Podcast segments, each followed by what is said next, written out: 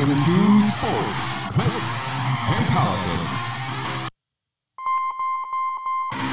Welcome to Sports, Clips, and Politics with your hosts, Ben Hussong and me, Sean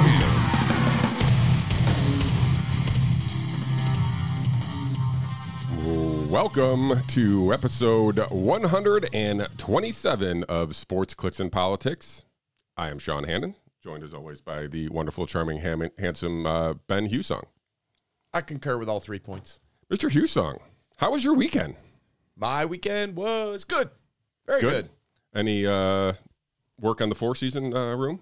No, we gotta get. I got to get over to my buddy's house, get some logs. Now that the weather's starting to break. Lumber's down. I, well, I, my lumber's free because I'm going to oh, go nice. pick it up. With. What? Well, it's not free. I got to rent a dingo. How are the chickens and the eggs? The chickens are good. I got to build a better coop, though. Our coop sucks. Are you taking home my empty egg, egg cartons today with you today and uh, bring me back a couple dozen eggs next How week? How many eggs you want? I don't know. I, I I'm scared a, a little. Um, I'm a little scared of these raw eggs. Oh, come on. Don't be a or baby. The, like raw milk, like right off the farm. I'm a little scared without it going through the government hands and making it safe for me. Yeah, that sounds like you all the way.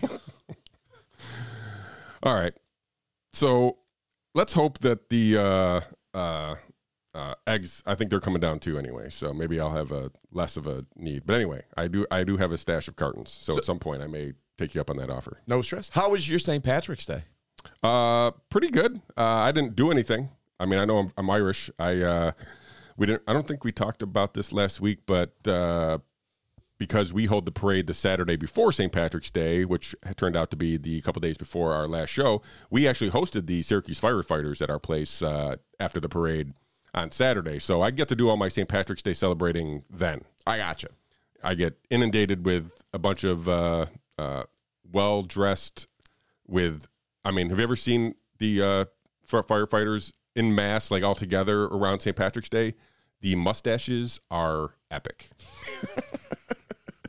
It's a fair point. They're epic. You're not I mean, wrong. It's like the Super Bowl of mustaches for these guys. They get their, I feel like they get, I've never asked them this, but I can tell that they are well-groomed, well-manicured, long as they possibly can be mustaches, and they have saved their grooming for this day. It is the Super Bowl of mustaches, at least amongst the Syracuse firefighters. Good for them. They can, the firefighters can, who listen to the show regularly, can uh, dispute that, even though I know one who d- does not have a mustache is a regular listener of our, of the show here. But looking at you, Chief. Yeah.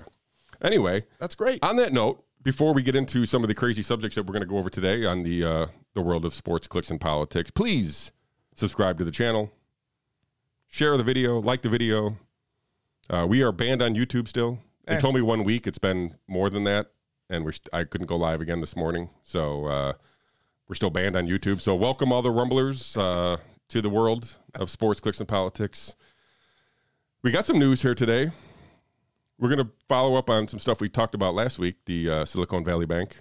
Yes. Got some new news, some uh, interesting twists as the uh, rubble is still... Is is being picked through. Um, I got. We're going to talk about one of our favorite sports athletes, Aaron Rodgers. Okay. And one of our other favorite sports athletes, Holly Sonders. I still don't know who that is. I guess we're going to find out today. Out. And then we have a new member of the Biden crime family. At least. You know, she's report- always been a member. Sure, she's been a member of the family, and the family has always the family has always been criminals. But we have now publicly outed Hale- Haley Biden as a receiver of some uh, Chinese monies. It's called questionable funds. I mean, she's probably an expert in energy. She probably claimed it all on her taxes.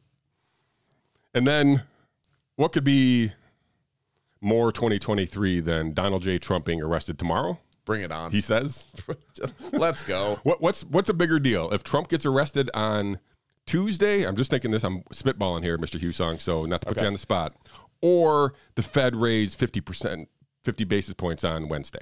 What's a bigger, what's a bigger needle mover in the world of uh, sports, clicks, and politics anyway? I mean, for the average person, Donald Trump being arrested will be a bigger needle mover than anything Jerome Powell does at the Federal Reserve. As far as what will actually have a bigger impact on the lives of you, me, and every other non-deca millionaire to billionaire, definitely the Fed decisions. It's gonna. This is gonna be a crazy week, I think. Yeah, this, oh, We're going to do two hours next week. Oh, buddy. Wait till we got to cover all the banks from this week. Yeah, no, week. no. That'll be great. No. Too many letters. Yeah. Too many alphabet soup things. It's too many S's. I still haven't found out what U B S actually stands for. I know it's the Swiss National Bank, and we'll get there, but do you actually know what U B S? I thought it was United Bank of Switzerland, okay. But I don't know that for sure. Okay, I just couldn't find it. Even on their website, I looked. I, I might have just made that up, but okay. I think that was what it was. I mean, I had Bank of Switzerland as probably the you know go-tos for the B and the S. Obviously, the U was uh, unclear on. So, all right, let's switch gears a little bit. Okay. A little bit. I say a little bit. But we mentioned Aaron Rodgers.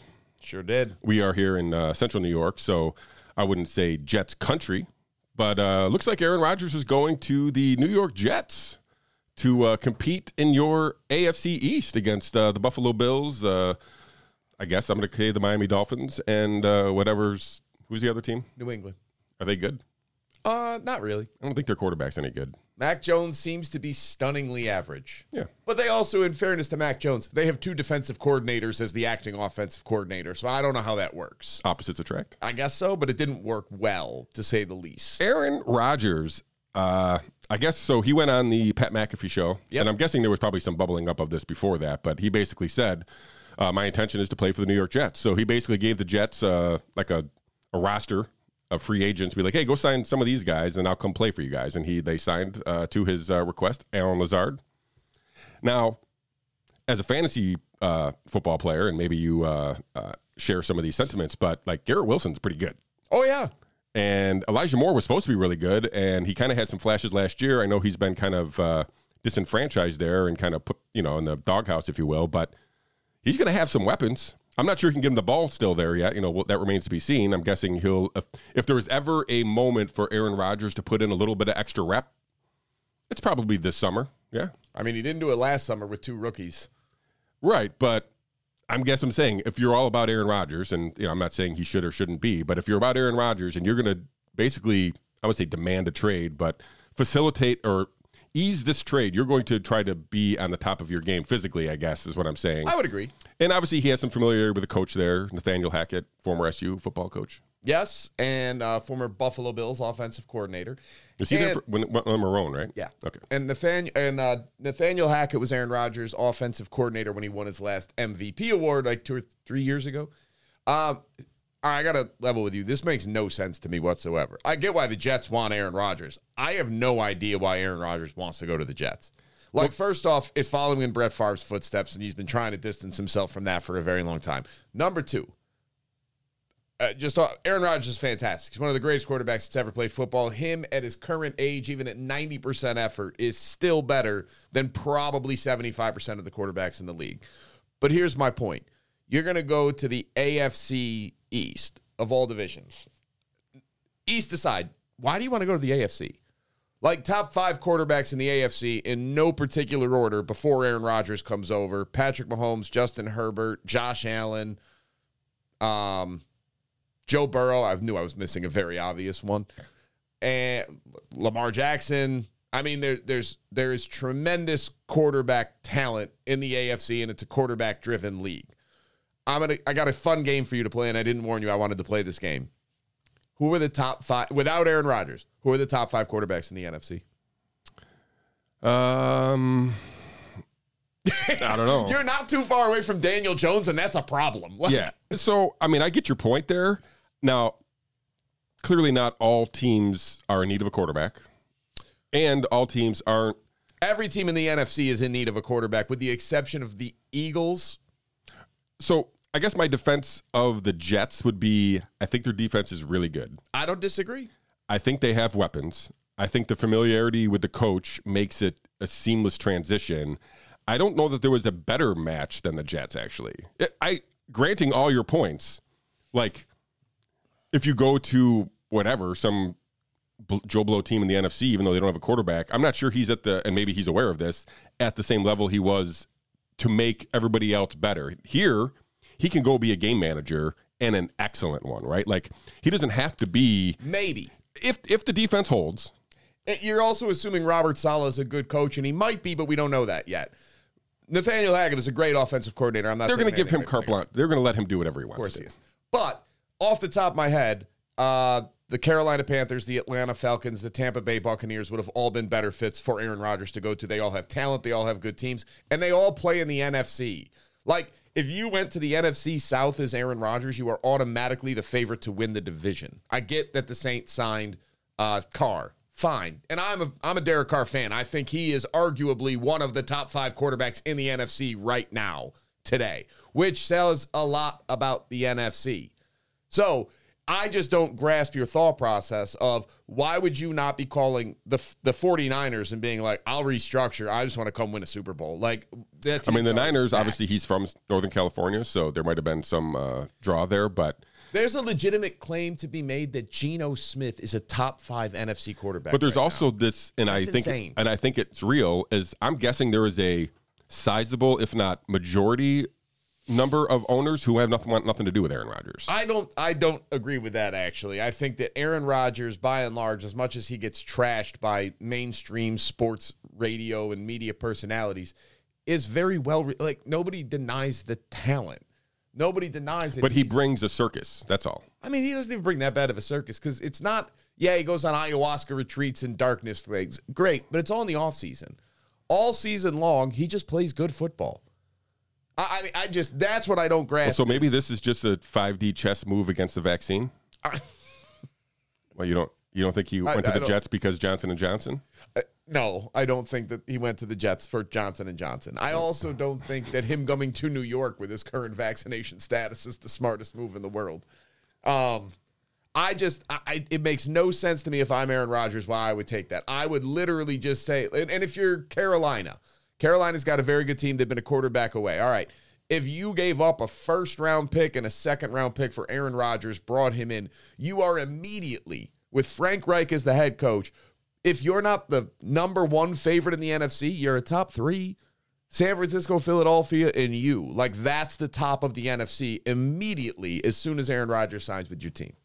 Why would you not go for that? That's your best shot at a Super Bowl you've had since Cam Newton was able to throw a football. That was a long time ago. Yeah. I mean, listen, I, I totally grant you. I mean, I, I don't think getting into the playoffs is that difficult anymore because of the new structure, but Agreed. You're going to have to beat two or three really good teams on their way in the A F C for sure. Yeah, number you one. You might you might skate because you get to play the, the Seahawks and the Lions next year on your way to the Super Bowl. But you could get your way into home field advantage, which is a big deal oh, sure. in the playoffs. And on top of this, if you're in the A F C, number one, you got to best Josh Allen and the Bills, which for all their faults are still a very good team. They still won thirteen games last year. Miami is a very talented team. I am not a believer in Tua, but no. I think the rest of that team is very solid. What and about gonna, Brady and the Dolphins? I don't see it happening, but they'd be very good. I think that the problem the Dolphins have is they're gonna they're gonna win a lot of games early on because they're gonna win a lot of their home games in Miami when they give the other team heat stroke, and then the season's gonna wear on. It's gonna get colder, and they're gonna fade just like they did every other year. But they're still a good team that you have to compete with. So then you get out of there, you get to the playoffs in the A F C. Now you gotta face, even if the Jets win the division, the Bills are more than likely still going to be in the playoffs as a wild card team. So you've got to go against Josh Allen, Joe Burrow, Patrick Mahomes, Russell Wilson with Sean Payton as a head coach, probably. I, I mean, you have to go against such tremendous talent that your road to the Super Bowl is infinitely harder. Like if, if you took the Bills and moved them to the N F C South right now, swapped them with the Falcons, okay? Literally, they would be the Super Bowl favorite for the N F C without a second thought. But in the A F C, they're uh, maybe, I, I don't know, maybe they're okay. But day one, they would be the favorite in the in the N F C to go to the Super Bowl. So that's the disparity that you have right now between the A F C and N F C. And I just don't grasp why in the world, if you're Aaron Rodgers, would you agree to this? Yeah, I, I said I think it's, I think first and foremost, it's going to be Hackett. It's got to be. I just don't get it. It makes, I like, I feel like it's a bad decision. Well, we will find out. I agree. Hopefully he stays healthy, and just hopefully it's, uh, they make for an interesting uh, football season. Because I'm in. Yeah. All right. Let's stay on sports. We very rarely do two sports segment, but I felt like we could uh, maybe even transition this from sports to clicks. Um, Are we about to go into the exposed sports thing? Holly Sonders to launch hottest sports league in the world. Connor, if you're listening, the sports section's over. It's time to it's time to shut the app, buddy. You got to shut that thing down. All right, we're we're moving on. Tommy, so please, I briefly uh, introduced this to you before we got to the show because you didn't have no idea that I was going to talk about this, so I'll give you that cover. Um, yeah, thanks for this. So I don't know if you guys know who Holly Sonders was. She, or is, she's still around. Um, but she used to be on the Golf Channel. The Morning Drive, that was the name of the show. Oh, yeah, I remember that show. And so Eric Kuselias was the host of The Morning Drive. And then apparently Holly Sonders and Eric Kuselias started dating, and therefore Eric Kuselias had to move to N B C and uh, away from his girlfriend. She's no longer dating him. She ended up dating some Vegas gambler. I forget his name. He's really famous.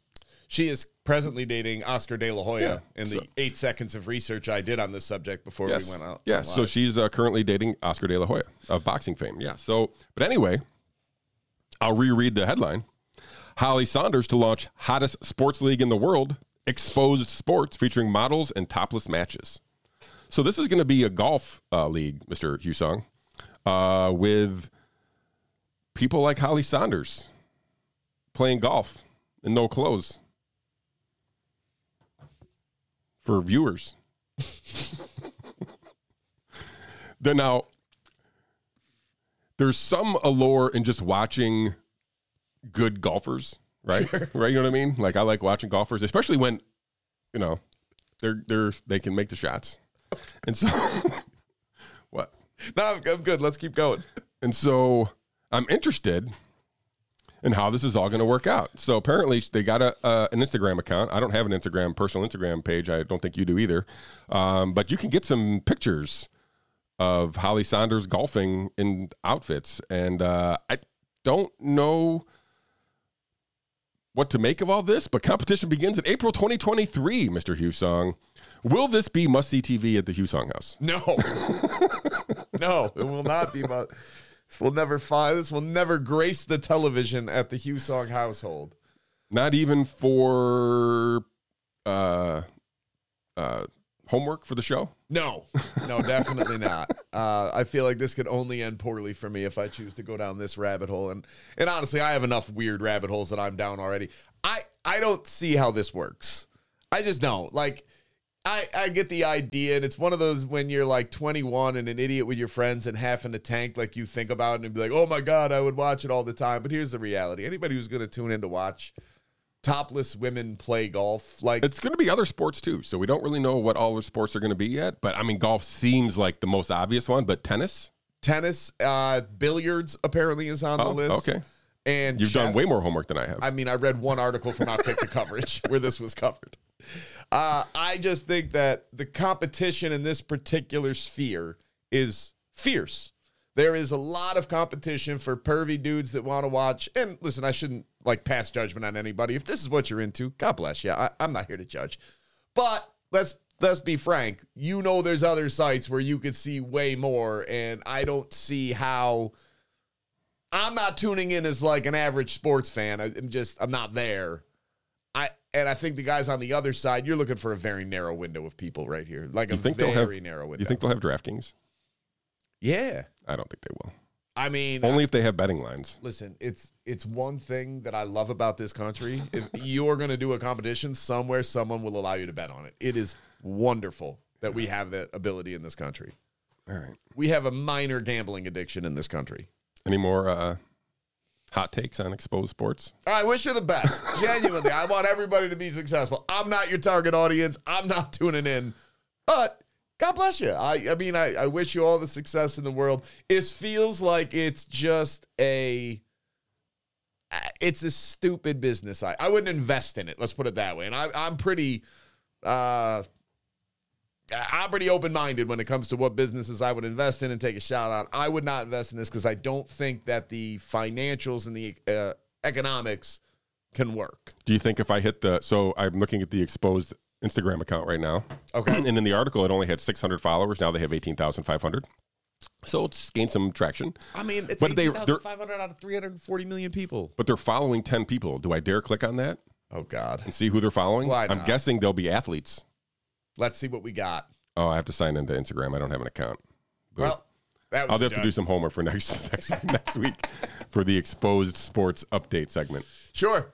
All right. Stand by, everybody. Or, you know, if you have Instagram, go look out for yourself. All right, let's move on. You're welcome. Thanks. Mister Hussong, we last week. I got to volunteer. We ha- we can have a correspondent in the field. It'll oh, be good. The official SCAP Exposed Sports oh, correspondent. Good. We needed that. Thanks, Omar. We needed that. So Omar's got a job. Excellent. You're you can hired. Get him a camera from oh. O'Keefe Media Group. Yes. Let's get it. We didn't even talk about that. I know. We should have. We you were out of town. Uh, so let's revisit some of this Silicon Valley Bank uh, stuff with a week's viewing of uh, the shenanigans that have happened since. So nobody has still bought this bank, right? It's still out there, uh, whatever. It says, I'm reading here in Fortune, F D I C leans towards Silicon Valley Bank breakup plan, pushes back deadline for bids. And this is from March nineteenth. So yesterday. So I don't know where they stand right there, because I thought H S B C was going to purchase them, but apparently they're uh, pushing that off. Now, one of the tidbits that I had uh, wanted to touch on that I learned since last show was there were buyers for the bank, and the Biden uh, administration said no. Hmm. You think Musk tried to buy the bank? Yeah. I think he did too. For sure, yes. Apparently, they whitelisted a handful of uh, people slash banks that w- they would allow to take over the bank. Our government's wonderful. Yeah. Always looking out for the little guy. Yeah, so thought that was interesting. Um, everybody gets this guy right here, Greg Becker. Sure. This is the guy, the C E O of Silicon Valley Bank. He was also the guy who was the Class A director on the San Francisco Fed. Uh, you got to love the system that allows the overseers to work in the industry. And this is also themselves. The guy that, that sold sixty-two million dollars worth of stock uh, in February, a month before the uh, shenanigans. You know, maybe maybe he put in a call to Paul Pelosi to find out what, what where the market was going. What do you think, Paul? What, so, I don't know. Do you have some initial hindsight or uh, new uh, perspective uh, looking back than we had a week ago? On the banks in general, Silicon Valley Bank, Signature Bank, and then we can get into this whole Credit Suisse, uh, um, uh, U B S stuff too. Yeah, I think that the, the the reaction from Janet Yellen, from the Fed, from the Biden administration has been very telling about where we're going, and and I don't think it's good. I think overall we're setting up a situation that will have very negative consequences, but in typical American public fashion, most people have no idea what happened. Uh, those who of those who actually have any vague idea don't understand what's going to happen from this, and they just think like, oh, well, the government stopped another problem, not realizing that by preventing this problem, they have created a bigger problem. Um, the question, should a bank be allowed to fail? Here's your answer. It's not up to an allowance or not allowed. The bank did fail. It's So, yeah, so let me let me touch on that a little bit because I most of the, the best cases, if you will, are made for depositors, right? Hey, they didn't know what they were doing. They just used the bank. Well, guess who got interest rates on those deposits from the crazy-ass loans that this bank was doing, right? So do they get a haircut on those interest payments? I don't, doubt it. They're going to be made whole, right? So the bank's risky behavior got these high interest rates for these depositors, and the depositors don't suffer any consequences. They get all the benefit of the risky, and they get none of the none of the the risk. Correct. And this they always try to paint it as like, oh, we're just standing up for the little guy. Like, no, you're not. You already covered two hundred fifty thousand dollars. The little guy. Yeah, that's ninety-nine percent of all bank accounts. Right. Except at S V B. S V B, Silicon Valley. Yeah, I got those that acronym. There are too many acronyms. But yeah, at Silicon Valley Bank, it was something like ninety-three percent of the funds were not yeah. insured. I saw two I saw two point seven percent were insured. That's crazy. Yeah. So here's the thing. They had a very... And these people all know this. And right. They should know it. Look, if you're the C F O of Roku, who had all their money at S and P five hundred million. All right.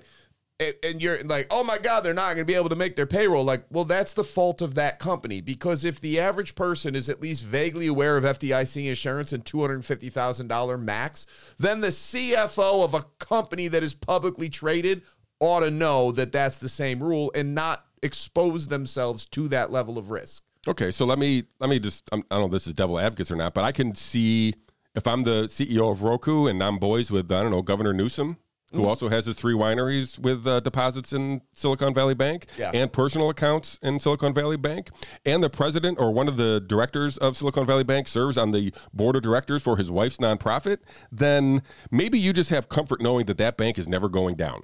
And you're like, screw it, I can do whatever I want. This bank is never going down. And then that perverses the incentives. And that's the problem, is you're no longer choosing your bank on a merit. You're choosing your bank on the political connections and the, I don't know if knowledge is necessarily the right word, but the likely premonition that if the bank is mismanaged, it won't matter because this bank will not be allowed to fail due to the political connections that it has, due to the importance of the people that are there.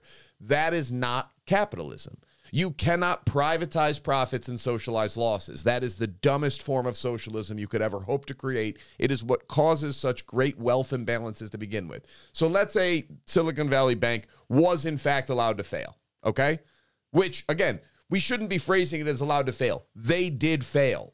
It was their own fault. It was mismanagement. It was poor risk management, and they did fail. Now you think, that, asking, you think the fact that they had no risk, uh, no uh, chief risk officer for nine months leading up to the crash played a role? I mean, it's a hell of a coincidence. We didn't fill this position, and then we had a bad outcome. Weird. So did you? This is a side note, but related. Did you know that the uh, chief research officer for Silvergate Bank was the son-in-law of the C E O? It's awesome. Yeah. I mean, what better way to... That's what I mean. Like, this is a, this is a train wreck of... So if they go into receivership, they come in. All everybody gets two hundred fifty thousand dollars right away from F D I C insurance. Great, that's all taken care of. Then what happens is the bank goes and gets sold to somebody else. And the people that had in excess of the two hundred fifty thousand dollars, they're not going to get made whole, but they're going to get something. It's not like the money's just gone. Somebody is going to step up and buy the bank, and they're probably, for all that money, above the two hundred fifty thousand dollars. You're going to get somewhere between seventy-five and eighty-five cents on the dollar. I get it's a haircut, but take the lesson and don't do this again. Now, oh my God, Roku couldn't have made payroll. Of course they could have, because all you have is you have all these V Cs and all these investors in there, and you go around to them and just say, hey, we obviously have a very good business. We're going to issue stock. We had to take a bit of a loss, but we're going to raise the money. We're going to weather this storm, and we're going to learn our lesson about not going all in on bank accounts at mismanaged banks and hoping for the best. Would it be without any ramifications? No, of course there'd be negative consequences, but the companies that are good would have remained good. The companies that are bad will be allowed to fail. That is what the idea is behind what is the optimal use of capital in the system. And it's not cronyism. It's not political connections. That's not how this system is designed to run. What happens when that happens is what you see right now, where you have some individuals that are never able to fail. And, and look, capitalism involves, if you take risk, you have to be able to fail. Because I love the, the point, I don't remember the guy's name, somebody made it years ago, like you could literally name anybody as the C E O of J P Morgan and they'd be fine. And it was on C N B C, which was the funniest thing in the world, and everybody lost their mind. Like, you don't know what you're talking about, you're an idiot. And this guy so calmly was like, if you are too big to fail, what is the only option? If you are not allowed to fail, what is the only other option that you're going to do? Succeed. And in capitalism, folks, this is a stupid system that we operate in right now. So now the the banks that are in question, and I am a firm believer in incentives above all else. If you follow incentives, you can predict outcomes. It's that simple. Not intent, not uh, money oftentimes, but if you follow incentives, you will be able to predict outcomes.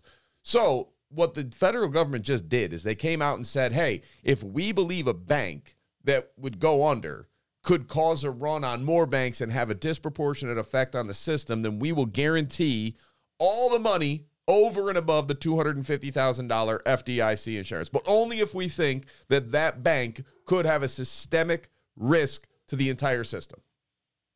Okay, what banks are those? Well, at this point, all of them. The big ones. Yeah, well, those it's are all going to be. Of them. But now they're going to... No, it's the big ones. It's They're definitely not failing. It's the large, it's the too sure. big to fail banks. The little mom and pop credit unions, the regional banks, the state level banks, the ones that got five or six branches in the local community where like the small businesses get their funding. If I happen to have a million dollars in a bank, well, let's, let's go bigger. If I have a half a million in a local bank as a businessman or whatever, and now I know that if this bank has a run on it, my money is not guaranteed because it's just me. But I know that if I just move it over to Bank of America, if they have a run, my money is going to be guaranteed by the federal government. But that's what I think the government is trying to do is put a kibosh on that. Basically say, oh, no, we're just going to back everybody now. I mean, They're that's not. what this new that's what this new fund window. I mean, listen, there's going to be some of these banks are going to be absorbed in other banks. There's just that's just going to happen, as we'll get into in a couple minutes here. Um, it's already happening. It's already happening. So, but those depositors are still going to be made whole no matter, no matter what happens. And I, I, I, it's it's a distortion in what should be. Again, it should be a, there's, you know, I we talked about uh, oh eight oh nine when when you sat down and when you got in here, um, because that's kind of when I was just, uh, you know, starting to pay attention to, you know, economics and geopolitical stuff and whatnot. And, you know, I thought the whole world was melting down in two thousand nine, but A I G still exists to this day. And they were the one who got bailed out. They, they're the one who insured all these risky investments, and they were made whole. Right. So like to your point of capitalism, that's why I've been saying since two thousand eight, like we, okay, we clearly don't live in a capitalistic uh, government, because they are willing to back up too big to fail in certain areas. A I G being a two thousand nine and other things too. Um, and we're just seeing a repeat of some of the same plays from our government that we're seeing now in twenty twenty-three. I mean, it's, it's, it's the same playbook, and the same thing from the Fed too. I mean, they, this window that they opened up is literally just Q E Infinity rebranded, right? So it's yeah. just a way for these banks to offload these terrible, or at least get, be made whole for these terrible investments that they made over decades of terrible investing. So, um, this is the problem, is if you just follow the incentives, because all these banks have incentive to do is take bigger and bigger risks, because there's no downside for them. When they get it right, they make a ton of money. When they get it wrong, the government gives them taxpayer money, or, or bends the rules, or or makes whole new rules to make sure that they don't actually suffer the consequences of poor management and poor decision-making. This can only go on for so long. That's my opinion. I guess maybe it can go on forever. Maybe the Keynesians are one hundred percent accurate, and we are going to be the first society in the two hundred fifty thousand years of human history to ever figure this out and get it right. I mean, they just have to get it right until the micronova. Uh, yeah, at that point, we're done anyway. So, like, well, we're not done, but the currency is, the digital currency is, and all that. My my issue with, with this is always the same thing of you're playing on people's fears of, oh, my God, what if? It's the same thing. Let's go back to two thousand, two thousand eight. I admittedly was not following this very closely. I had just gotten home from Iraq. I was kind of getting by. I went back to college. But I had a I had a discussion in law school where they said, and Matt was some kid, I was I was – against the bailouts even at that point. I was like, no, ba- this is wrong. This is not how this system is supposed to work. You can't do this. And this well-intentioned young man responded with, I mean, could you imagine if G M went out of business, though? Like, yeah, they should have, because yeah. their business was failed. It right. was not good. And here's the thing. He goes, well, I mean, imagine the people. What would they have done? Like, they probably would have gotten other jobs yeah. because do people still want cars? Yeah, and the good parts of G M just would have got gobbled up by Ford, Ford Chrysler, yeah. Toyota, yeah. all these all other that. companies would have stepped in, bought up the parts that mattered, got and rid of the, the rest, fat, yeah. and you would have had a job there. Like, the idea that this is impossible is crazy. Yes, you have to let the system work, and that involves, there has to be some pain. But for some reason, over at least my lifetime, the government, the Federal Reserve, the media, the powers that be, whoever it is, have sold the population on the idea of you should never have to experience any pain whatsoever.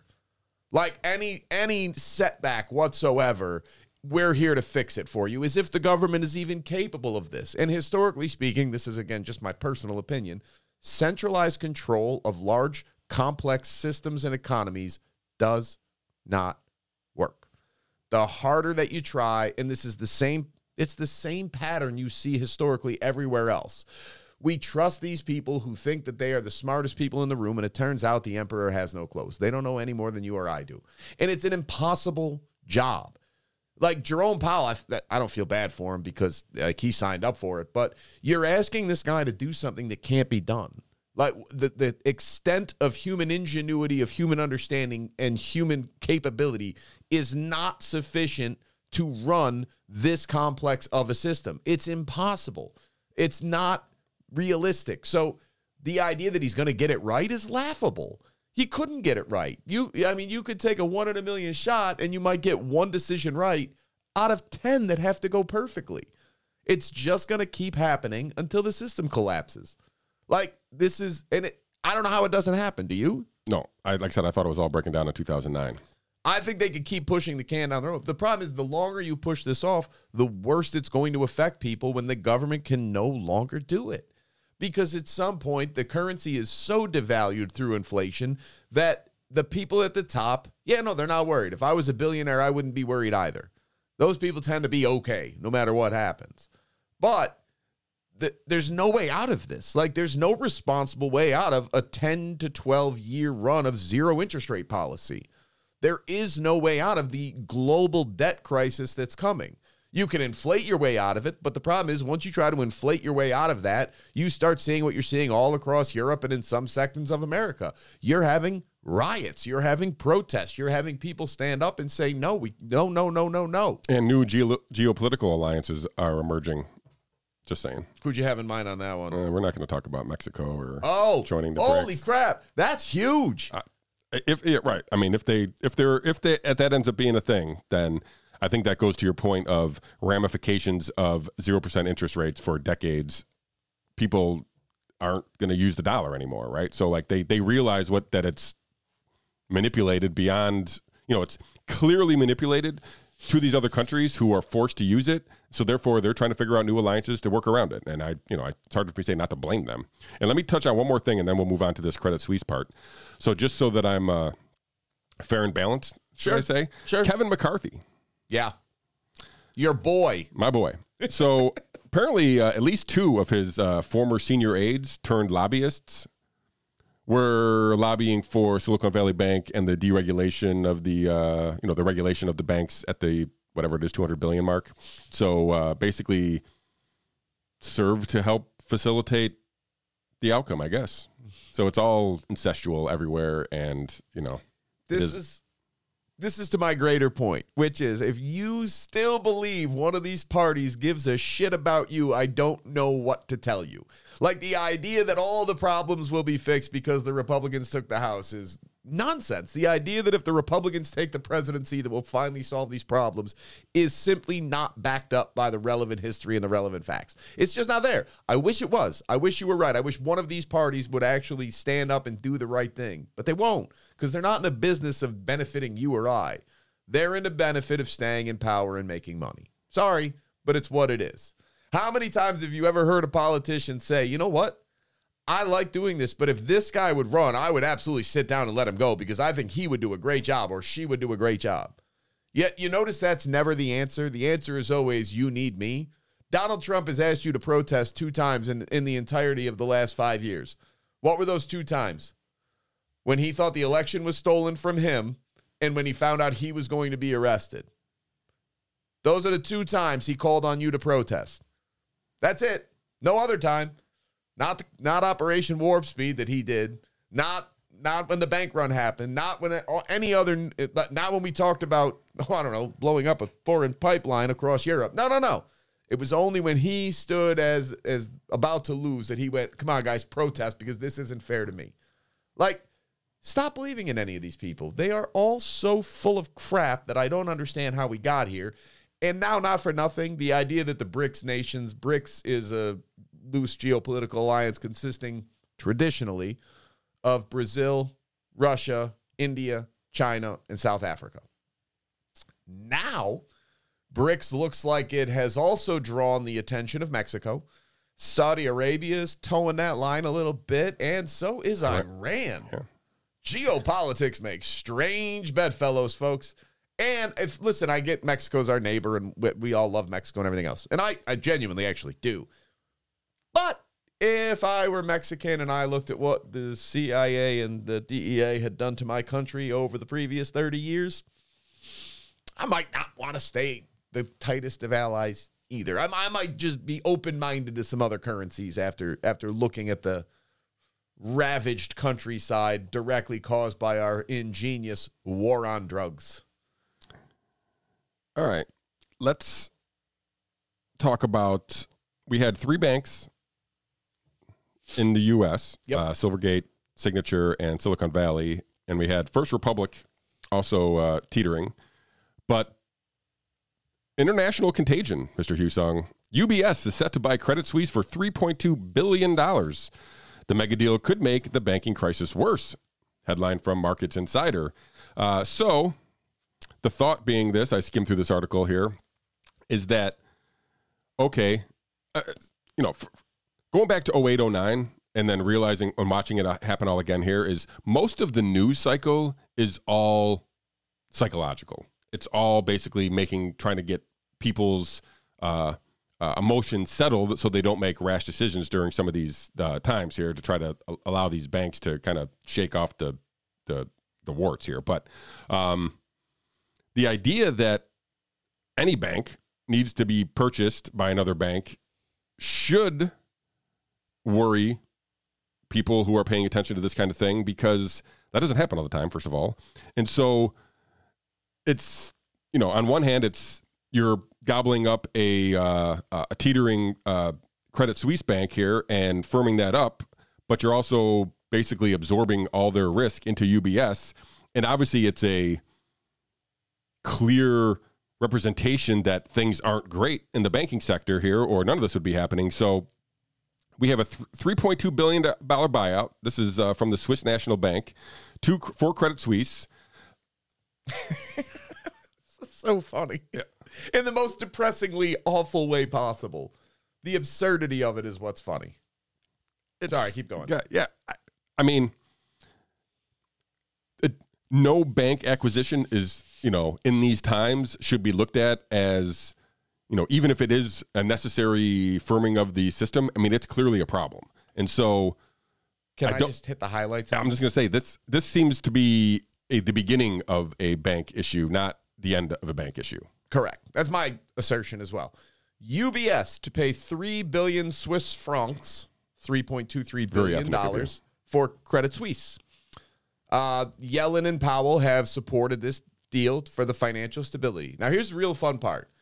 U B S is paying three billion dollars, three point two three billion dollars, so that they can assume five point four billion dollars in losses on deals closed in the last year.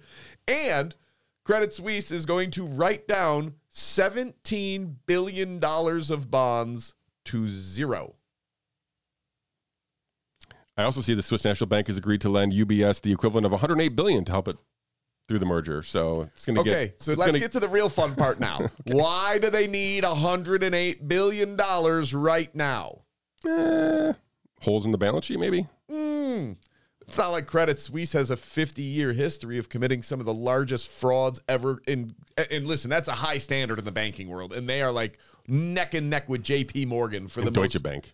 Deutsche Bank. I, listen, these...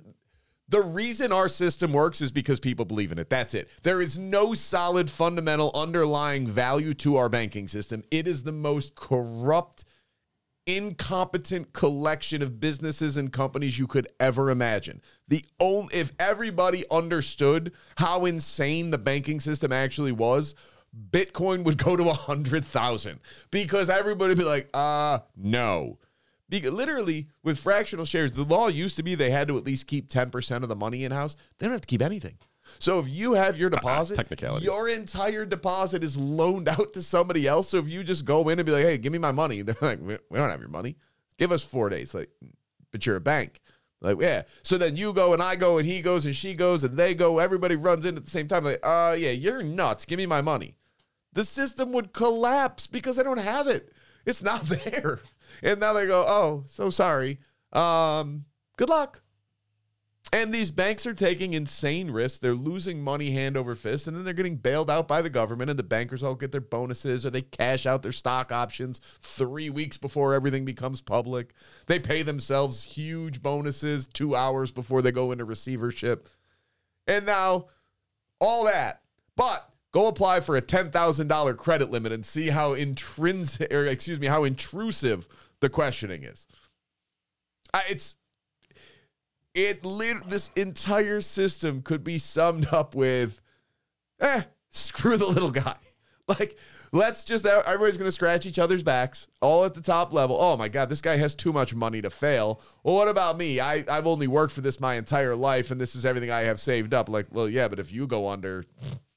we only lose ten employees. Uh, we can live with that. Screw you. Oh, awesome.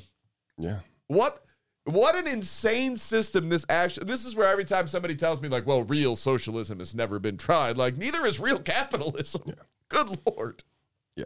I, you sent me uh, uh, following up on the uh, uninsured deposit uh, or under, undershirt, uninsured deposits uh, uh, segment here. You sent me a list of uh, ten banks, uh, including them are Silicon Valley, Signature, and we mentioned First Republic Bank. So these are all percents of uninsured deposits by bank. B N Y Mellon, ninety-seven percent. Silicon Valley Bank, ninety-four percent. State Street, ninety-one percent. Signature, ninety percent. Northern Trust, eighty-three percent. Citigroup, seventy-seven percent. H S B C, seventy-three percent. First Republic, sixty-eight percent. East West Bank, sixty-six percent. And Comerica, sixty-three percent.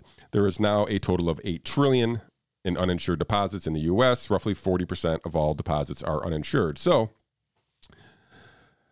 I mean, the government's got all their backs. eight trillion dollars. They're backing it all. They'll just print those eight of those trillion dollar coins and be like, eh, we're good. Instead of just one. What? I mean, they should put you in charge. Obviously. These, I mean, it's such a simple solution. I Duh. can't believe nobody's thought of that yet. Duh. I still love that they they literally floated the idea of minting a one trillion dollars They did it again this year. Is a real thing. They like, did it again. These are supposed to be the smartest people in the room. They're unserious. Yeah. I love that now the, the Fed came out with like, we did warn S V B that they had some problems in September. Like, you liars, you got caught with your pants down again. And the regulators got caught not knowing what they were doing again. And it's just like, I don't I don't know the best way of saying this. It's it's just crazy what they are allowed to get away with. Yeah. There's nothing better to do than own a bank. Like, you're not allowed to go out of business. Unless you're banking crypto companies, then you're... Well, yeah, then, then you get targeted and, and sent out. But as long as you just, like, go in and, like, all right, let me just... I could literally open a bank, and the, the bigger I got, the better. So I could just take insane risks with other people's money, and then if I fail, I get to go back to Big Daddy Government and be like, hey, I really felt good about exposed sports, so I bet everything on it, and it didn't work out. So all my, my people are about to lose some money, and they'll be like, hey... honest mistake. We you liked know, exposed sports too. We saw that you had a hundred percent investment in that and thought it was risky, but we figured you knew what you were doing. And I get it. Sometimes things don't work out. Don't worry.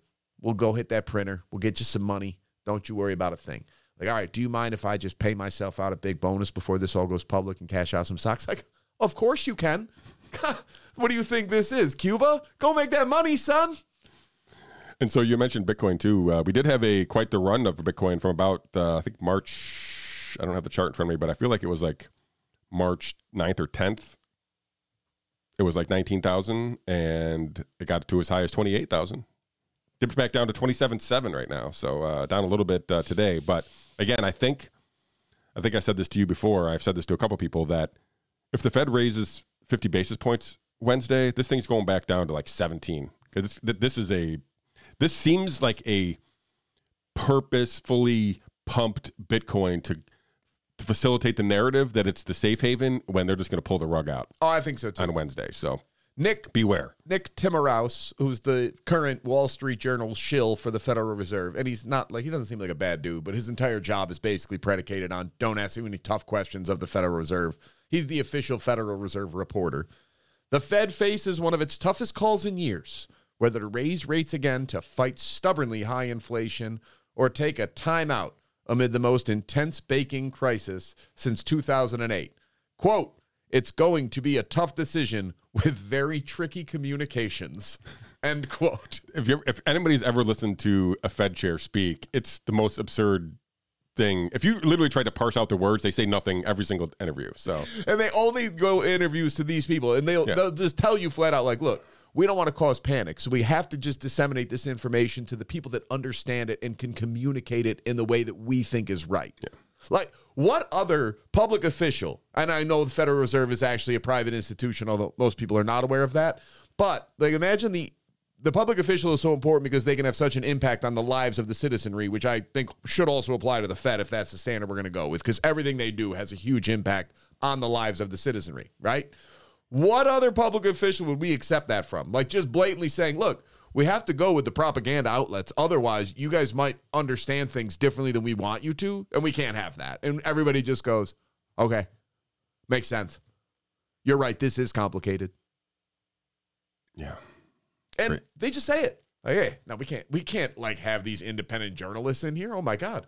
Listen, I got I got to break my Federal Reserve teeth on Ben Bernanke. So and Ron oh, Paul just literally grilling that dude, asking him like, "What is money?" Like having these questions, like you know, on the in the in these hearings, which is great. Ron so. Paul might have been the last elected official who could competently discuss monetary theory and policy with anybody. Yeah, one of the best. And like it's and here's the thing: if you're like shaking your head like that can't be true, really think about mon- like what is fiat currency and why does it have the value that it has? The full faith and credit. Okay, so what else could that apply to? If you start going down this rabbit hole, I'll be the first one to tell you I don't think I could do it, and I I know more than most, and I'm still sitting here going. You just get into some areas that you can't answer the questions on. It it gets to be too difficult, and it gets to be too. Um, the hypotheticals get to be such that you can't answer them. Of like, well, if that's the case, then why not this? Like, oh, I don't know. I, I guess I don't know why that can't be, or why this could be, or why this is. It's it's very difficult. So most people just take it for granted because that's what we've been taught forever. Yeah, we live in a wild time, man. It, th- this week is going to be crazy. I. You know, I remember oh eight, oh nine thinking like pretty much, you know, waking up every day thinking like, okay, what's going to break the, the system today? You know, yeah. it's it's kind of the same feelings, but I'm also scarred for life thinking that it should have collapsed in two thousand nine, two thousand ten at some point, and here we are, and we're still gripping, and people are still doing the same things, and I don't see anybody even trying to change it. They're just trying to cover it differently, and so I don't know how long it can hold out, but to your point, eventually it won't, and we'll all know when that happens. Yeah, I mean, just... Look, this Bye. isn't financial advice to anybody, obviously, but it's probably not a bad idea if you are prepared for bad days. Like, if, if you are prepared for things to go wrong, what's the worst-case scenario? Like, you have extra food and money on hand? Like, I mean, I get, that's just not that big of a deal. I, I got phone calls from people that I didn't even know that were like, hey, I got your name from so-and-so. I said, ask you, should I get all my money out of the bank? I was so tempted to tell everybody yes just to see what would happen, but I'm not a sociopath, so I didn't. But it was a it was an interesting conversation to have repeatedly with a very diverse group of people. And I, I don't I don't I know the system only works because of the faith we put in it. And I have to wonder if that faith starts to crack, how fast does this unravel? Which leads to the next question of what could cause that faith to crack? What would happen? And if you see banks, not just one or two, but if seven or eight banks go down, I think you do see a panic. I do think at that point, people do start to, even if they're not saying, give me all my money, people are going to get much more knowledgeable about F D I C insurance very quickly. And they're going to understand, I got to get this money out of here and move it into it. Be like Giannis. Yeah. Just all these different, oops, sorry, I didn't mean to hit your computer. That's all right. Um, it's just the whole show. I know. My bad. Uh Giannis. That was great. That he just was putting it all over yeah, the place. Yeah, fifty, fifty plus banks. He spread out his millions. It's hilarious. Yeah. Until he, the guy he, actually, he literally read the detail. He read the fine print, right? Yeah. Fine print, I say, but everybody should know this. Right. But he actually was like, uh, well, if I put two hundred fifty-one thousand dollars in this one, I'm out one thousand dollars. What the hell? I'm going to put this in another bank. That's amazing. Until the, the owner like, came in and we're like, look, if J P Morgan goes under, we're all dead anyway. So just put it there. And this is what I mean about incentives. That is the incentive the current system is laying out. Because if you think, like if you're going to use the, what's a good example around here? Just small community banks, Empower Federal Credit Union. N B T? N B T. like It's going down. So says Jay Singh. Oh, really? Uh, they're highly leveraged to uh, commercial real estate, and he thinks that's a terrible oh, sector. Oh, no. That's not good. Yeah. Oh, boy. He's very, this guy, uh, Jay Singh, he's, uh, I follow him on Twitter here recently. I've He's been a, a a very informed voice in a lot of these bank uh, Twitter spaces over the last week or so. Um, it's S S R. What is it? It's uh, situation or special situation research. I sure. believe it is the uh, Twitter handle. So go follow him. But uh, uh, I subscribe to his newsletter, and he's been sending out stuff uh, pretty regularly. And he also mentioned that he thinks the next couple quarters, because of this Credit Suisse thing, is probably a couple quarters of recession here. So who knows? But it's entirely plausible. But that's about, like, N B T, if N B T goes under, they're not going to bail out. That's not a big enough deal. So you're not going to get your maximum F D I C insurance from them. You're not. You're going to get your two hundred fifty thousand dollars. They're not going to make a special rule because they got to be able to say they let somebody fail. And then, and so then, again, you are incentivizing all these people, in essence, to eliminate competition and to get to the point where you've got a highly regulated utility of banking with four options. That's going to be your illusion of choice. Yeah. Do you want Bank of America, Wells Fargo, J P Morgan, or U B S? I'm just I'm just going to make sure that I never have two hundred fifty thousand dollars.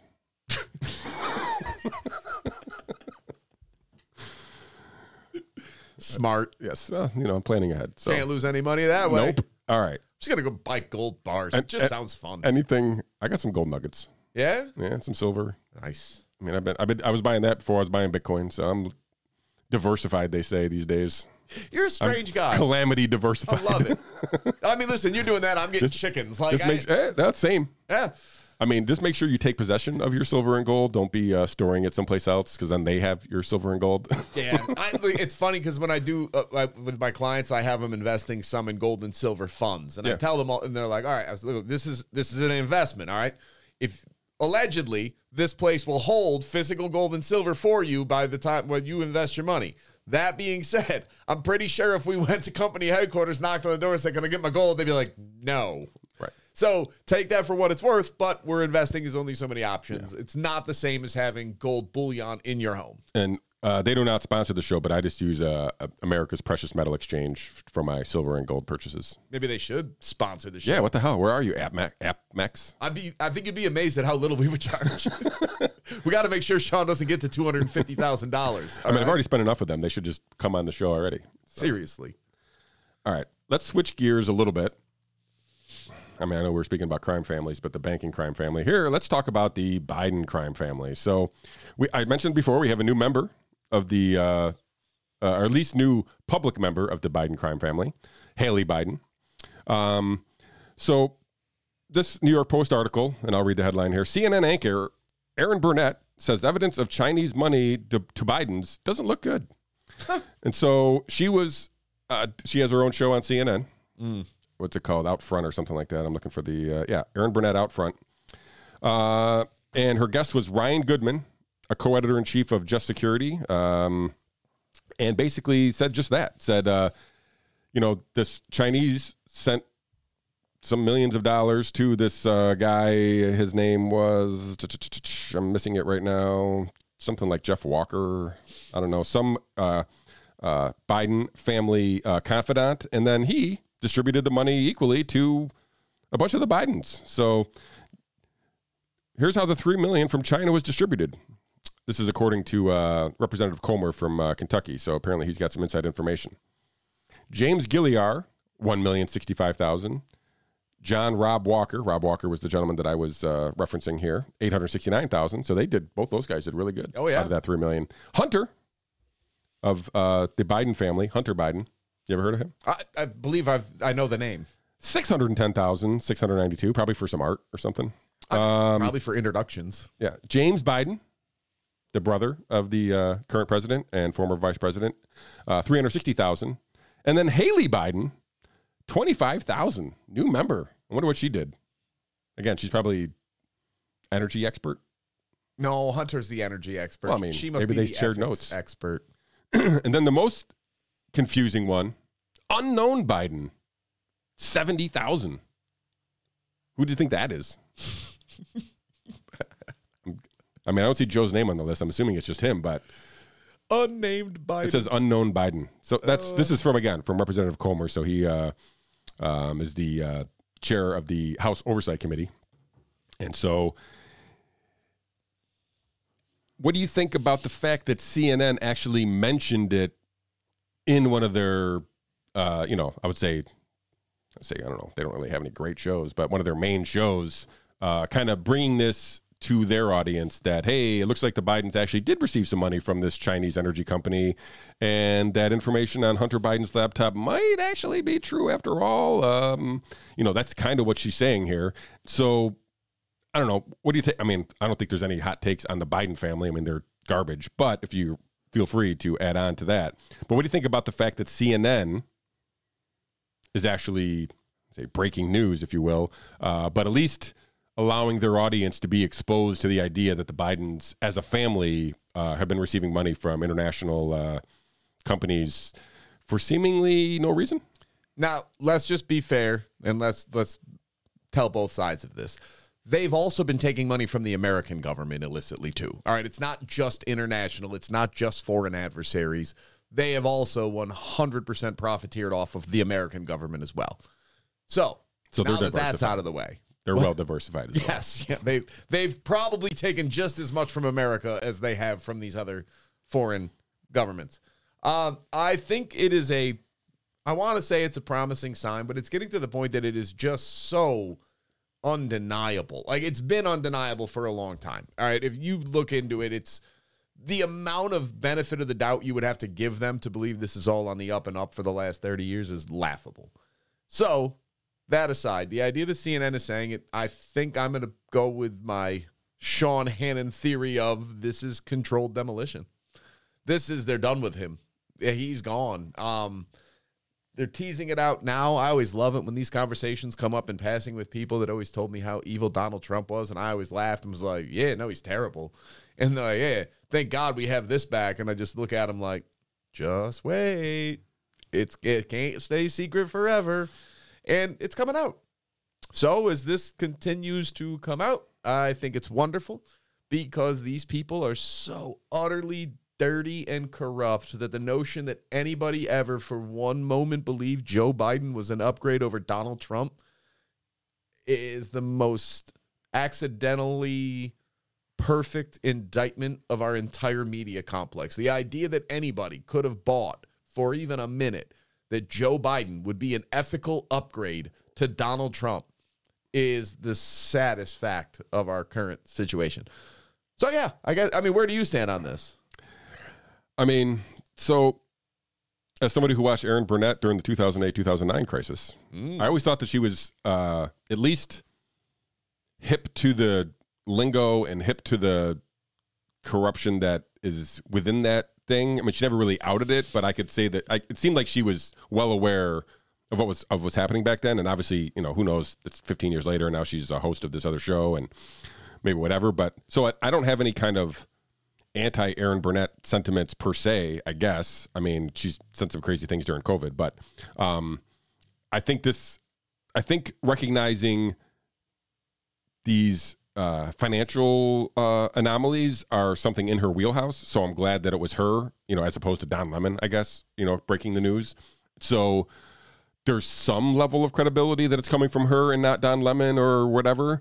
Um, but again, it's still C N N, and I, I think there is a continued controlled demolition of the Biden administration and will be until he decides not to run.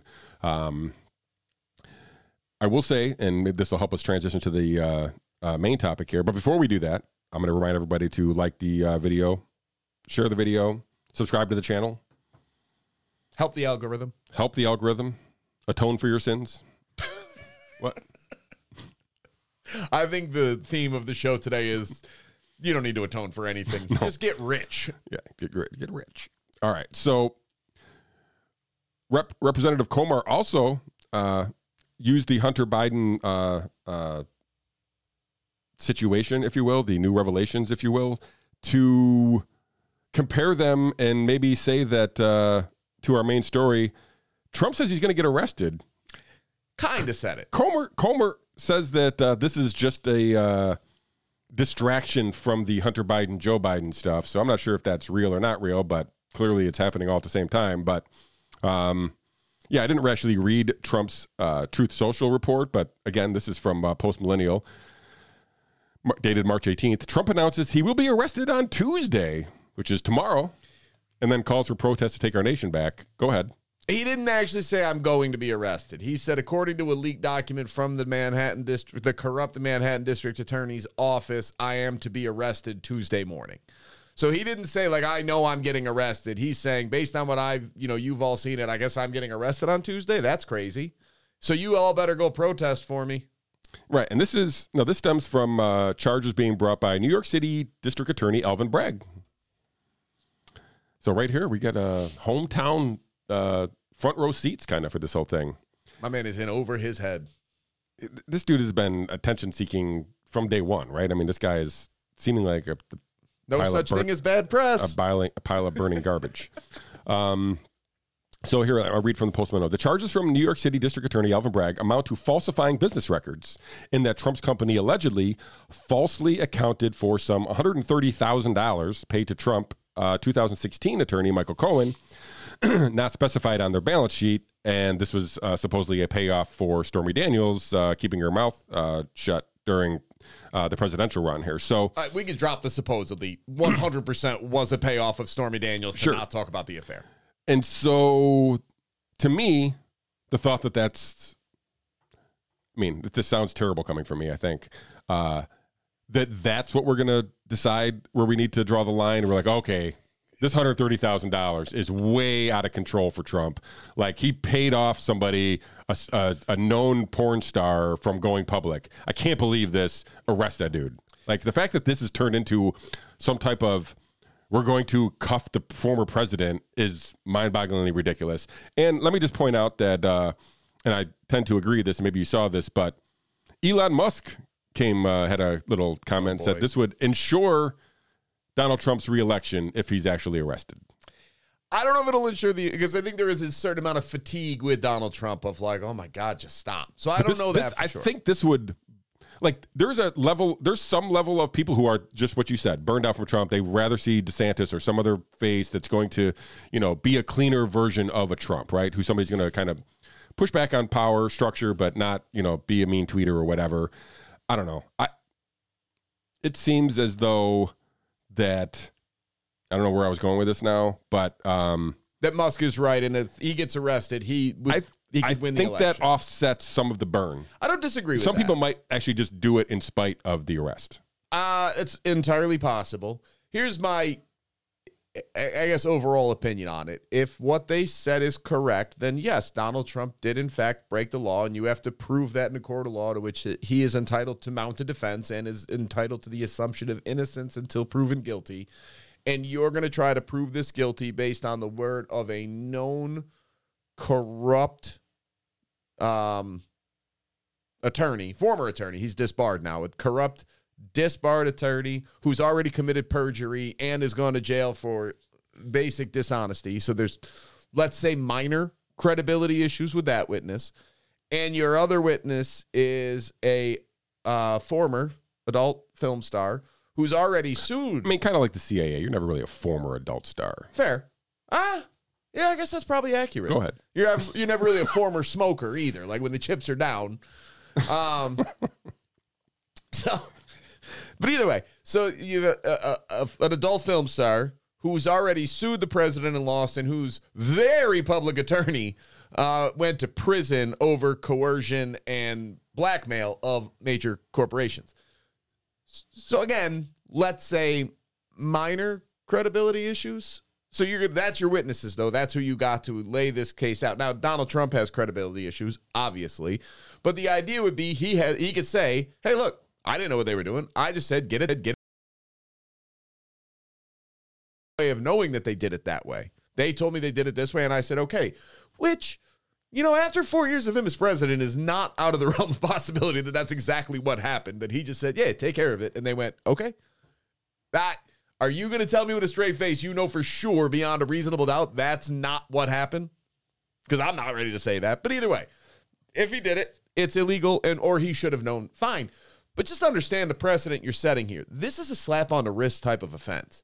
So if this is the game that the Biden family wants to play, I would have advised them against that. I don't know who is like working for the Bidens, but whoever's like yanking those strings on Joseph, maybe they ought to call the D A's office and Mister Bragg and be like, hey, sit down and shut the hell up. Because for all of the injustices of politics, which, my God, there are injustices in politics of the haves and the have-nots. But by subscribing to this two-party system, there is one rule that matters above all else, and that is turnabout is fair play. So once you do this, guess what happens next? You'd think they would have learned this after the whole judge fiasco with Mitch McConnell when he came out and was like, you're going to regret this, and you might regret this sooner than you think. And sure enough, he got power, and Mitch McConnell, being the sociopathic, efficient elected representative that he, no, that's not true, politician. He's a terrible elected representative, but he's a wonderful politician. He made him pay, and he got after him, and then he rammed through a bunch of judges that they couldn't do anything to stop because they changed the rules. Now you're going to see this. So you think, like, when the Democrats, if they actually do arrest Donald Trump over this minute of a thing, you don't think the Republicans are going to turn this right around and they're not going to take it a step further? Do you think Alvin Bragg and the people who support this are literally just that far in a bubble that they think this is a good idea? Yes. They're like, this is going to get everybody on our side. This is this yes. is what everybody wants. Like, we're going to be the stars of the show. Like, but, we're going to go get the guy. You, and I don't think they, if if that's true, and I'm not dismissing the fact that it could be true, they're even more out of touch of reality than than I could possibly imagine. So there's there's one thing I know about people that have this level of power, and that is they are particularly prone to hubris. They think they always assume they're the smartest person in the world. And the problem that you're having here is what he's thinking is good name recognition. And if he's the guy that does get Donald Trump found guilty, he's a celebrity. Governor Bragg. Uh, at minimum. Yeah, he might become the new fa- presidential favorite for the Democrat Party at that point. All right, that'd like, be great. Let's be real, and and for him, it might not even be that high risk of a play because if if he gets Trump and Biden goes down, how is that bad for Bragg? It's good for him, bad for the party, and that's my point of you better make sure you're squeaky clean, and nobody in our current political system is squeaky clean. Nobody. So, and, and if, to your point here, I'm reading another headline from the Post Millennial. Kevin McCarthy pledges to investigate outrageous abuse of power by New York City D A Alvin Bragg over potential Trump indictment. So, there you have it. Who have seen this coming? This is what I mean. Like, it's just it's it feels like an unforced error. Don't get me wrong. As somebody who's sort of on the outskirts of the political parties at this point and hates both of them with a passion, I'm in. Let's do it. Let's arrest everybody. I'm on board. I want everybody arrested, and I want everybody charged in public trials. Let's get it done. But as a pragmatic human that also kind of wants our society to function in a moderately peaceful way, have you all lost your minds? I, like, have you lost your mind? This is crazy. There was uh, news about who and who did and who didn't respond to the Trump True Social and the allegations that he was going to be arrested and the whole indictment process in general. Uh, we didn't get anything from uh, uh, Nikki Haley or Governor DeSantis until DeSantis spoke up this morning, and I'll read that in oh, a second he? here. Yeah. Okay. And so, um, but we had a lot of the, what was that? Do, do you know how to pronounce that guy's Vivek uh, Ramaswamy? He's the, uh, he's running for Republican president. He's like some tech guy. I can't okay. remember. Um, I think you nailed it. Uh, it's, if you saw it, I'm pretty sure I did too. So, um, but I know he came out. And I, so let me read uh, DeSantis's uh, uh, uh, take Comment. on this, sir. Um, I've seen rumors swirl. I have not seen any facts yet. And, and so I don't know what's going to happen, but I do know this. The Manhattan District Attorney is a Soros-funded prosecutor, and so he, like other Soros-funded prosecutors, they weaponize their office to impose a political agenda on society at the expense of the rule and law and public safety. He has downgraded over fifty percent of the felonies to misdemeanors. He says he doesn't want to even have jail time for the vast majority of crime. So this is uh, turns into a little bit of a campaign stump for sure. uh, Governor DeSantis here. Shocking. So, um, everything is a campaign stump when you're uh, running for president. Maybe yeah. potentially running for so, president. So, you know, I'm guessing DeSantis almost had to come out in defense of this because, you know. Listen, he it's, did. It's right. But let's not forget, Trump just sued him like a week ago. It was like try on a nonsensical, like, oh, he's campaigning without officially declaring he's got to pay my. Like, all right, this is the problem with being Donald Trump. Like, you're a dick. So, no, nobody wants to cheer for you. But nobody wants to help you because you go scorched earth on every person who's not you. And uh, you suffer from the same flaw every other politician does, but you suffer to a greater degree than anyone I've ever seen. You're the only answer. You're it. There's no possible way anybody else could be helpful. You can't help anybody else. It's got to be you. And so, obviously, this is a play f- to keep Donald Trump from running for, for president, More right? I mean, at least... We mentioned the personal reasons why Bragg might want this to happen, but if there was a legitimate reason for all this to happen through Democrat channels, that would be the reason, right? Hey, we're gonna we're gonna create a scenario where it's unlikely that he could run for president effectively, and therefore maybe he'll drop out, or you know, it'll damage him enough to, to for him to lose in the primary. Yes, but That does not seem to be the case. So, I don't know. We have something like fifteen potential nominees listed in this Quinnipiac, Quinnipiac, Quinnipiac poll. Um, Trump is still in a commanding lead. Um, it, you know, I'd like to think that people have asked me, people who live in Florida have asked me, that how could people vote for Trump and not DeSantis? And DeSantis, even for what good DeSantis did during lockdowns and COVID and whatnot, he has, you know, fractions of the appeal of Donald Trump. And I don't see how DeSantis wins a primary against. I I, I just don't see how Donald Trump loses a primary. Do you, uh, even there's I, a lot of time still to go. I don't for, know for sure, for sure. But it there seems like there's like outside of some scandal, and I mean, to be fair, like they've been trying to find a scandal on this dude for six straight years, eight years, whatever it is, and they haven't found one other than it's a hundred thirty thousand dollar camp payoff to a porn star. So I don't imagine there's a new thing coming. I mean, listen. I'm always open to the Epstein thing being a thing. If that yeah. thing's, then he's done, right? But I think, I'd hope. But anyway, so Vivek Ramaswamy. Uh-huh. That's the guy. Vivek Ramaswamy? Yeah. Got I it. I don't know if, can you read this over here? Oh, no, I can't highlight no, it. It's way too far that away. My eyes are pretty good, but they're not so, that good. But so that's the guy's name. But anyway, so um, I I agree with Musk that this turns, if, if he in fact is arrested, and I actually no longer think he will be arrested, like, if it is, I think it's, to your point, a complete error on their part. Um, I just think he wins. And I, I I don't know if that means he's the president, but I think he wins a primary. Oh, God, we're going to be subjected to Biden v. Trump again for a presidential election. I don't think I can hate that again. I mean, we had one hundred sixty million people turned out to vote for. That was the most popular two candidates ever. Yeah, that seems reasonable. We're not going down that road today. No. All right. Let's do more mail-in-ballot voting. It seems to work really well. Yeah. Well, I'm so, going to laugh so hard when they like uh, when the Republicans play the same game the Democrats do with mail-in votes, and we're literally going to have three hundred million votes cast okay. in the next election. All right. So now I'm going to play. I'm going to. I want you to put on your Swami hat, not Vivek Ramaswamy, but okay. just your uh, uh, uh, Johnny Carson. Is that too old for you? No, I got it. Three questions. Will Trump be arrested this week before the next show? These are all. The answer, these, the timeline is before our next show on Monday. Will Trump be arrested? No. Will the Fed raise the F U D rate by fifty basis points? I actually think they do.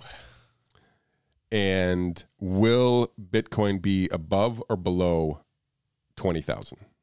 I think it'll still be above, but I think... It, it, I think they're going to raise either by twenty-five or fifty. My guess is they're going to they're putting this out now so that as the moderate choices they're going to raise by twenty-five. But I'm open to fifty. I think it's I don't think they pause. I think yeah, twenty-five, twenty-five seems. I mean, they, they have some kind of scale and it says it's like eighty-seven percent most likely the chance is a quarter, I, what, which makes me think that that's not going to happen and they're just going to raise it fifty basis points. So that's why I follow that guy Nick Tamarassu or whatever okay. his last name is, because he's basically the the mouthpiece to, okay. for what they're going to do. They they leak it to him. He goes out and says like, oh, they got to do this this. So I'll follow his tweets throughout the day. But basically, there's so they've given a ten day buffer of oh, it's going to be a quarter, right?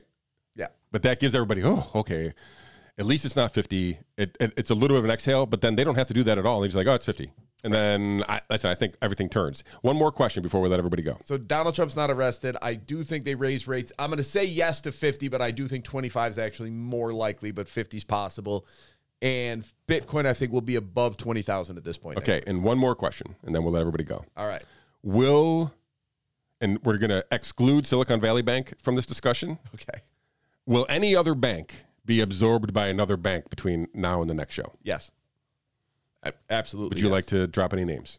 First Republic Bank, one hour ago. Okay. First Republic Bank stock now down forty-six percent, has been halted four times over the last thirty minutes. The stock is now halted at twelve dollars and forty-one cents per share after trading at one hundred thirty dollars a share just one month ago. Over twenty billion dollars in market cap erased in one month. Well, that's deflation. Buddy, that's bad news if you're a bank. All right, so yes, there will def. I would, I would, I'm more confident about that one than any other that at least another one or more banks will be absorbed by other banks by the time our show hits next week. All right. Well, we'll revisit that quiz uh, first thing uh, Monday uh, at, at noon. Sounds great. All right. On that note, we'll let you all get out of here. Thank you for tuning in. Thank you for uh, uh, finding us on Rumble. Oh, maybe we'll be on YouTube next week. Maybe we won't. I'm not looking forward to it, or not looking. I doesn't. I don't feel like it's a likelihood. Uh, even though they said I was only our channel was only going to be banned for a week, uh, it seems like it's going to be longer than that. So, on that note, tune in next Monday, twelve p.m. Uh, at least on Rumble, maybe on YouTube, but uh, for the next uh, edition of Sports Clicks and Politics. Thank you.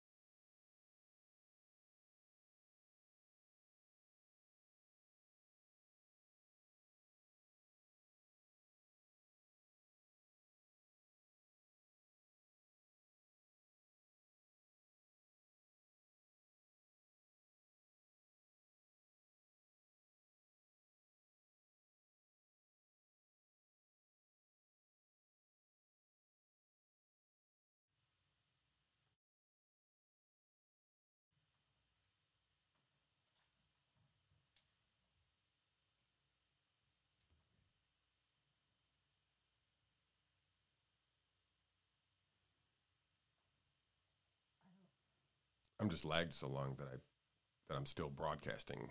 Yeah. Okay. So this isn't on there. No. Okay. We haven't even got to that part. We're still talking about three minutes ago. Yeah, that's what I was like. I thought I was behind out there for some reason when you said that. Yeah, we're way behind. Like multiple minutes behind.